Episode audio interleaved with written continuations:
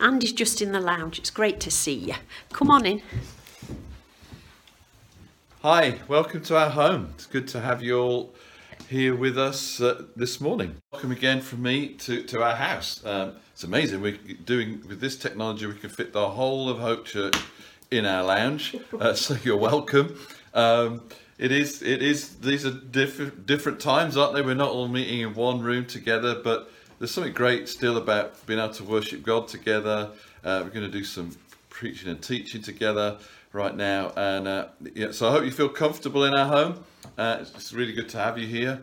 Uh, I'm getting quite warm standing by the fire because although it looks all homely, it's definitely getting my, my bottom quite hot.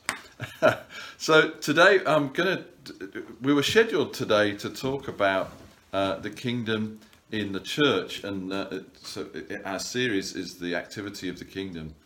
Uh, and so we wanted to talk about the kingdom in the church. And, and the more I tried to prepare this this week, the more I became aware that I couldn't get past the, the, the massive situation that we're all facing, the global situation, which is the coronavirus. And uh, of course, that affects us all and it affects the church.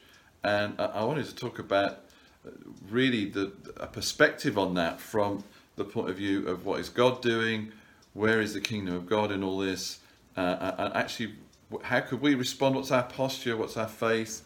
Uh, how can we stay at, at, peace in this in this very strange and challenging season and distressing season for many many people?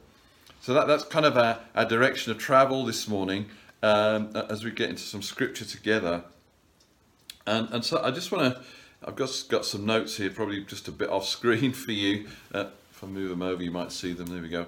Uh, and I, I just think it's um, yeah, it's just such a challenging time that I was asking the father what really what's your response to this, and uh, I, it was a strange encounter with him that he was saying to me. I got the feeling that he he, he wasn't impressed with that question, slightly offended actually that I was asking how he would be responding or how he was responding to this situation. Uh, and what I felt him say is, well, actually, this situation is a response to what he has already been doing in the earth. Um, and that that's something to think about, and that's something that made me think, and that's something that has has informed my my preparation and my study study this week. So, the first place to go really is, to, is just to think about the kingdom of God uh, and and what that is and, and how that works out. Uh, the the uh, again, it's so good to see so many of you in the room. uh, the kingdom of God is. It talks about we're, we're encouraged to seek first the kingdom. We're we're told to pray. We're told to pray that for the kingdom to come. So the well-known prayer that Jesus taught us: Our Father, you are you are in heaven. Hallowed be your name. Your kingdom come on the earth as it is in heaven. And that whole that whole sense that, that that whole prayer describes something of the nature of the kingdom. It's obviously it's the father's kingdom. There's something fatherly about this. It's a kingdom and a kingdom is something governmental about it not governing a piece of land but but it's in terms of, of god's authority and god's god's will being done. So it says your will be done on the earth as it is in heaven. So you could say it's it's God's will done in his way. It's not just his will, but it's as in heaven with the feel with the environment of heaven. So that tells us something about the kingdom. The Bible also describes the kingdom as something about that the kingdom is a kingdom of power and not of words. It's not lots of dialogue and discussion. It's actually a presence of God. It's it's it's a changing dynamic power. And and also in, in Romans it tells us that that the kingdom of God is righteousness and peace and joy in the Holy Spirit. So those things give you something uh, of the nature and quality of the kingdom. The kingdom is, is the Father's domain. It's His rule. It's it's the un- undisputed uh, government of God. Uh, but it, it, the quality of that kingdom is it's powerful. It's full of peace. It's full of joy, and it's full of righteousness. And all those things live together. They're not little boxes. The kingdom is righteousness, peace, and joy. They all happen together. And we're encouraged to seek that kingdom first, and we're encouraged to pray for that to be the reality that's experienced on the earth more and more. That the kingdom would, in that sense, be manifest or invade the earth in increasing measure. Um, so that that's the kingdom. But to understand the kingdom, probably all the activity of the kingdom on the earth, we do have to understand, and, and most of us are aware there is another kingdom that is at work, and, and, and that Jesus talked about this this kingdom. He talked about the father of lies. He, he talked about he talked about the the, uh, the, the kingdom of the powers of the air, the ruler of this dark age. Um, and and, and we need to know that that is is a real thing. That the, the powers of darkness, the kingdom of darkness, is a real thing. And in fact, when we come to faith, we're moving out of darkness and into light. That that very action of, of believing in Jesus and Him coming freshly alive in our hearts moves us out of the darkness of the kingdom of Satan into the kingdom of God, into light. Amen. And Jesus, yeah, I've got a very, a very active audience. It's so good that you're all joining in and saying amen at home. Um, so we have been changed, we've been transformed from one kingdom to another, but we still live on the earth, which is incredibly influenced by the kingdom of darkness. But the influence of light, the kingdom of God, is on the increase. And uh, Jesus also helped us to understand this dynamic between these two kingdoms when he said that he'd come to give us life and life abundant, but, but the devil had come to steal and kill and destroy. So we can immediately start to contrast the two things. We can say that, that God's kingdom, the Father's kingdom, is full of righteousness and peace and joy. Yes, it comes powerfully, but it, it's it's it's it's full of blessing. It's something that's Yeah. wholesome. Whereas whereas the devil's kingdom is something that is destroying, that is and that is killing, and that and it's based on lies. He's he's not telling the truth. So it's the two things are fundamentally in conflict by their very nature. And it's really fascinating that you read in Matthew 11, verse 12. I'm just extracting the one line there, but it says that from the days of John the Baptist till now, it's talking about Jesus' ministry as it got started, that the kingdom of God had been violently advancing or coming violently, or one translation is breaking forth. And it can sound then that the, the kingdom of God is some violent aggressor against the powers of darkness, that, that, that there's something violent in the kingdom. But that doesn't seem to make sense with the idea that the kingdom is a kingdom full of peace and joy, because that, that doesn't fit in the way that we think about violence. So, is the kingdom of God violent by nature? It's described as powerful. It is power. It is the power of God, uh, and and and through the exercise of that power, demons flee and all the rest of it. But understanding it right, if we think it's some sort of aggressive, violent thing, um, actually, what I think is saying is more that the presence of the kingdom is disruptive in nature because it's so so contrasting to everything else that's around it. Yeah. So it's not that it's aggressively confronting it necessarily, just the very presence of God, his righteousness, his peace, his joy, and his power is an affront. It, it stirs up, it's aggravating to everything else that is contrary to it and everything else that's around it.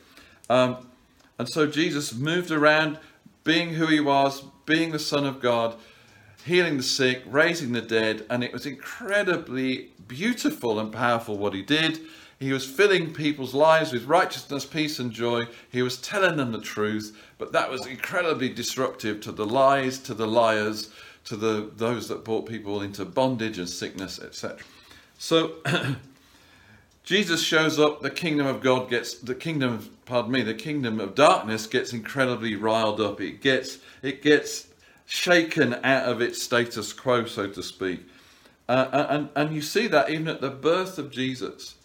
Here he comes, he's, he's just a, a baby, and within a few weeks of his birth, there's this terrible edict given, and all the babies under two year old are killed. Well, what's going on? Here's the presence of the kingdom. The king has arrived, and he's vulnerable, and yet it is the pure, unadulterated heartbeat of God. The Father's kingdom has come in a baby, and it's disruptive already. It's been announced by angels, it's been announced gloriously, and suddenly there's a react. It's creating a reaction, which means there's something horrible and brutal, not done by God, but done by the enemy who's reacting uh, deceptively and destructively in response to the arrival of the kingdom of God in a pure form on the earth. And so this horrendous tragedy takes place, instigated by the rulers of the age. And so Jesus came and he came to take his planet back. And I just want to I just want to read you something out of out of Hebrews chapter 12. I'll read this from the from the Passion Translation.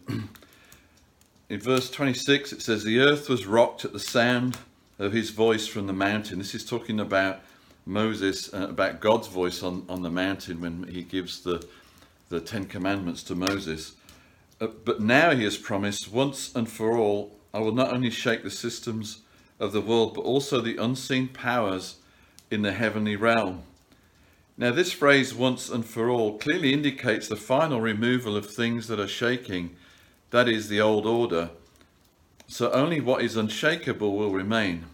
Since we are receiving our rights to an unshakable kingdom, we should be extremely thankful and offer God the purest worship that delights his heart as we lay down our lives in absolute surrender, filled with awe, for our God is a holy and devouring fire. And, and I just want to read you some of the, there's little commentary notes that that uh, that the author of this puts in the in the margin and about this statement. It says, although uh, the, the prophets are talking about like mountains, he thinks they're talking about the world systems of finance, government, military, religious. And the message, the, the message of the gospel has shaken the, shaken the world's foundation as it includes an unshakable kingdom rising in the earth. It's not God's power or throne that's been shaken, but invisible forces of darkness in the heavenly realm. The point is, you could read it and it sounds like God's coming and giving everything a good shake. But actually, you can also read it and say, God's coming with his unshakable kingdom, and that's making everything shake. And that's the point, really, that I'm trying to make today. I think God has been doing some incredible things in the earth in the last 10, 20 years. So many people, if you just take a global perspective, not just our own experience, a global perspective, so many people uh, are coming to faith in all kinds of situations that we don't get to hear about on the, the, the, the mainstream media, but that doesn't mean it's not happening. M- you know, millions coming to Christ uh, in, in China itself, tens of thousands coming to Christ because he's appearing to them in Iran, and on and on. And the amount of, of healings and miracles that have been happening around the globe is incredible. Even in, in my lifetime, the increase of miracles in Western Europe is just absolutely extraordinary. And so in that pure, beautiful, powerful, joyful, righteous form, the kingdom of God is rocking up on the earth and it's creating a reaction. Not because it's releasing sickness, but actually because it's coming and showing up and disrupting and shaking the powers of darkness. And I think something of what we're seeing is a massive reaction in that realm, in that that spirit realm to the pure and wonderful in, invasion of heaven to earth that has been happening around the globe over the last couple of decades. And I expect that hev- more of heaven is going to be manifest. That the thing, this disruption and this distress that we're experiencing is a reaction to heaven coming more and more, and we're going to see more and more. We should expect to see more miracles Uh, uh, through and as a result of this because God is on the move. He's what He's doing is on the increase, uh, uh and I just want to land this by, by sharing a couple of things that we can do that this scripture encourages us to do. Since we are receiving a kingdom or the rights of an unshakable kingdom, we should be extremely thankful, the, rightful, the writer says, and offer God the purest worship that delights his heart as we lay down our lives in absolute surrender, filled with awe. So, so what can we do? What's a great response? Well, let's be so grateful that we're receiving this un- unshakable kingdom. Let's be thankful for what we're receiving, thankful for what He said, thankful for what He's doing, and be. This is a season for the best worship uh, from our hearts, the purest worship from our hearts. And I just want to say something about worship has a massive element of trust and faith inside it. So as we see things around us that great uncertainty, one of our ways of worshipping isn't just by singing our wonderful songs, our hymns of praise, which is absolutely what we should be doing right now, but also trust. Trust is worship because it's believing the person that speaks. It's honoring the one who's given the promise. It's giving due honor. Every time I believe Heavenly Father, I'm honoring Him. I'm worshiping.